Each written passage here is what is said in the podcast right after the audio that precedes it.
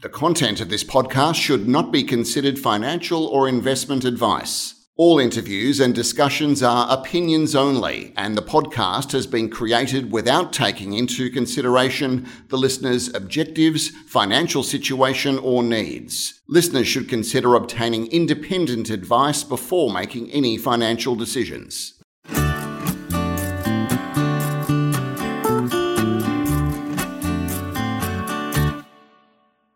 Hello and welcome to this edition of the Stockhead Explorers. I'm Peter Strachan, and today we'll be revisiting the story of VRX Silica with Bruce Maloosh. Welcome to the podcast, Bruce. Thanks, Peter. Bruce, we've had quite a bit of news from VRX over the last month or two. Barry Fitzgerald took us through a pretty detailed description of your projects at Arrowsmith and Muche, right? And the projects we've looked at through the process, we've looked at all of the multiple uses that silica finds from different qualities, from anything from cement, sand, up to high quality, glasses and powders and so forth. So I thought we might explore some of these high-tech uses down the track. But first, the way we left it with Barry, Bruce, was that the company had achieved traditional owner native title approvals for the process and was just moving into the environmental approvals for the Arrowsmith project. Can you tell me what the process is there in terms of what's now required from the company and what sort of time frame we can expect for those approvals? Yes, Peter, there is a couple of conditions that are on these particular tenements. When we selected these tenements, they were selected on three criteria. One, it had to be in the right geology, so it had to have the right sort of sand. It had to be next to a railway line because these are ultimately a bulk export commodity. But it also, in this case, we selected tenements that were on vacant crown land, or sometimes referred to as unallocated crown land. In that case, the only stakeholders are the native title claimants over that particular area and the state. Now, we have to deal with both of those stakeholders. The native title claimants are addressed by putting in a mining agreement. Now, we've agreed to the terms and have signed the agreement for Muche, and we're just finalising the agreement now. In fact, there's a meeting today with the Native Title Claimants Working Group to ratify the latest agreement. In fact, we've negotiated with the Working Party Group. Muchea is a little bit more complex because a couple of the claimants were deceased. So the process from there, it has to be ratified by the Native Title Tribunal. And we've had the mediation meetings with the tribunal, and we're waiting on the members' ruling. We expect that this month. We've been advised by them that it will be this month, and then it gets forwarded to Department of Mining Industry Regulation and Safety, DMERS, for grant of the mining lease. Arrowsmith, once the agreement is signed, at the moment, all of the claimants are available to sign the agreement, and they also sign what's called a state deed. And the state deed actually goes to DMERS for grant of that tenement as well. And what's the time frame on that? Probably we would have both the agreements signed and forwarded to DMERS this month in April, and they should only take another 2 or 3 weeks after that to be granted. Excellent. And that's supposing that the government is still operating as they should be operating. It's a little bit difficult to predict that in this environment. However, we have been assured by the department that they will be operating business as usual. So, Bruce, you've done some feasibility work on the project, looking at a cash cost of about $34 a tonne for producing a saleable product. And I understand the sale price in Australian dollar terms would be about $80 a tonne, you know, plus or minus, depending on the quality and the end user. Is that the sort of numbers that we're looking at? More like $60 in, or sort of $50 to $60 at Arrowsmith, and $60 to $80 for Muche. Muche itself is a higher grade deposit, a little bit more complex in getting the approvals there, but it's a very high grade sand deposit. In fact, it is one of a handful of deposits of that size and that grade in the whole world. And it's really hasn't been exploited to date because there's been ample suppliers in Asia, but in recent years those suppliers have tightened up and the price has increased adequately to cover the cost of shipping from Australia. So, Bruce, you've spoken about the efforts that you've been making with potential offtake partners, and you've got several dozen of those talking to you about the product and how much or whether they would like to do anything there. I suppose we won't hear any more from that end of it until you've actually got the final approvals and you're ready to start digging. Is that the way you'd see the negotiations proceeding? We expect to put in a couple of offtake agreements prior to the grant of the tenement, but they will be subject to the grant of the mining permit. Yes, we've got now 47 companies have expressed an interest to buy sand products, and they range from sort of 5,000-10,000 tonnes a month up to 100,000 tonnes a month, and the type of uses range from glass containers, flat glass, and a big surprising one that we've come across now is engineered stone. Now, you look at the cladding on buildings around in the CBD, and that stone you see is not cut from granite. It's actually a manufactured stone. And they're the bits and pieces that are now replacing all those flammable panels on buildings. And it's a surprisingly large business. And the company we're talking to produces about 15% of the world's engineered stone. And they want, initially sort of 500,000 tonnes a year, but ultimately up to 3 million tonnes per year of different types of sand to make different types of engineered stone. It's a surprisingly large business. And frankly, we were unaware of this company until a couple of months ago. So, Bruce, you've now got those potentials underway. I think your initial plan is to build to 2 million tonnes per annum, and I think your early estimates on a net present value for the project, $770 million. NPV at a 10% discount, and that was in fact at a 70 cent exchange rate, which is a little bit better at the moment. We expect it to get back to 70 cents. That's from combined three projects, and it'll take a while to get all three up and running.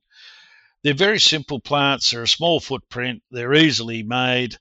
There's terrific engineering expertise here in WA because it's most of the mineral sands engineering companies are capable of building this plant, which is well represented here in WA. So, Bruce, there's plenty of leverage there for the upside, given the market cap has been sort of plus or minus 30 million over the last few months. Yeah, no doubt. There's a lot more upside. I guess the next couple of triggers will be the grant of the mining leases and then the mining approvals, mining permit approvals, which is a two-step process. And then there is the offtake agreements. We're being very selective about who we might sign up at this point. We're in a quite a unique position where, because of the size of these resources, we can sign very long-term agreements to take our product.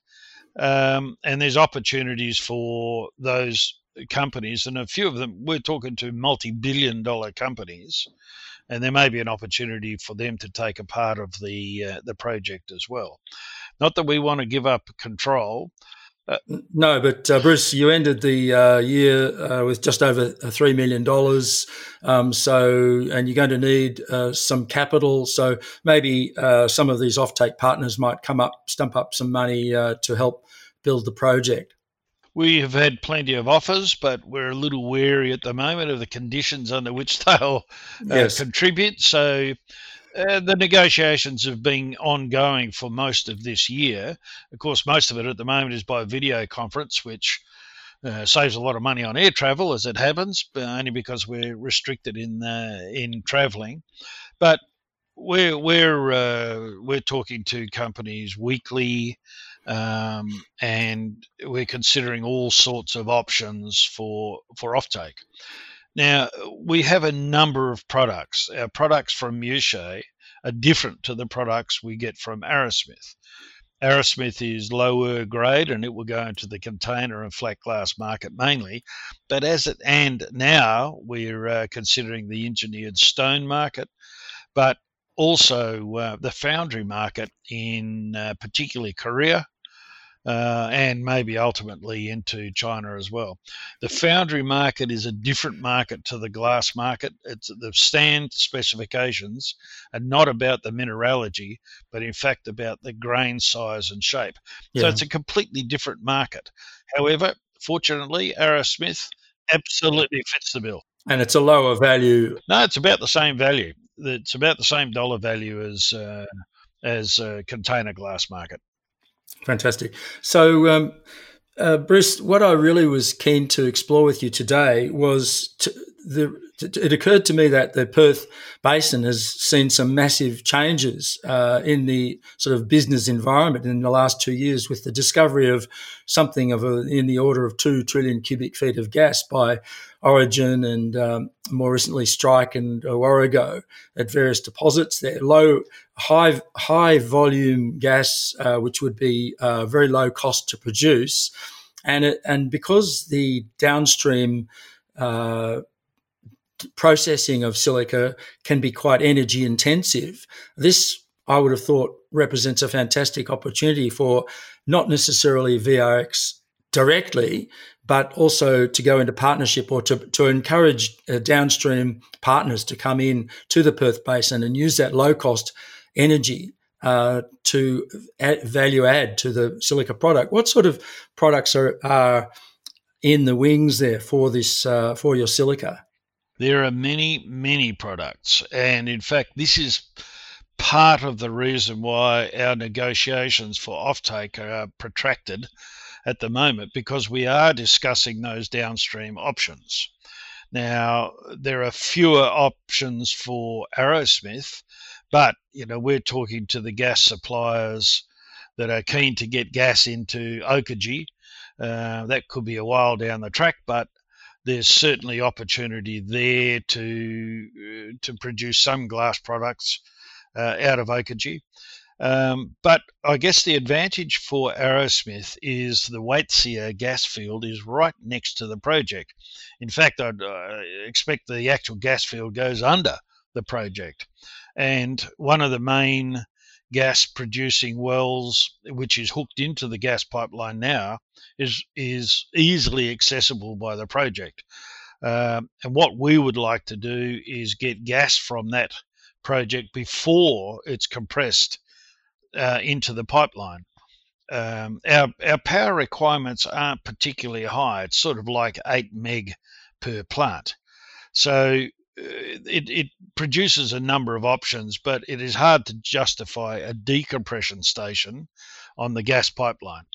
But it certainly lends itself to solar power, and we're looking at some freehold land where we can put a solar farm. And the biggest advantage there, of course, is that the plant will be where it is for more than 50 years.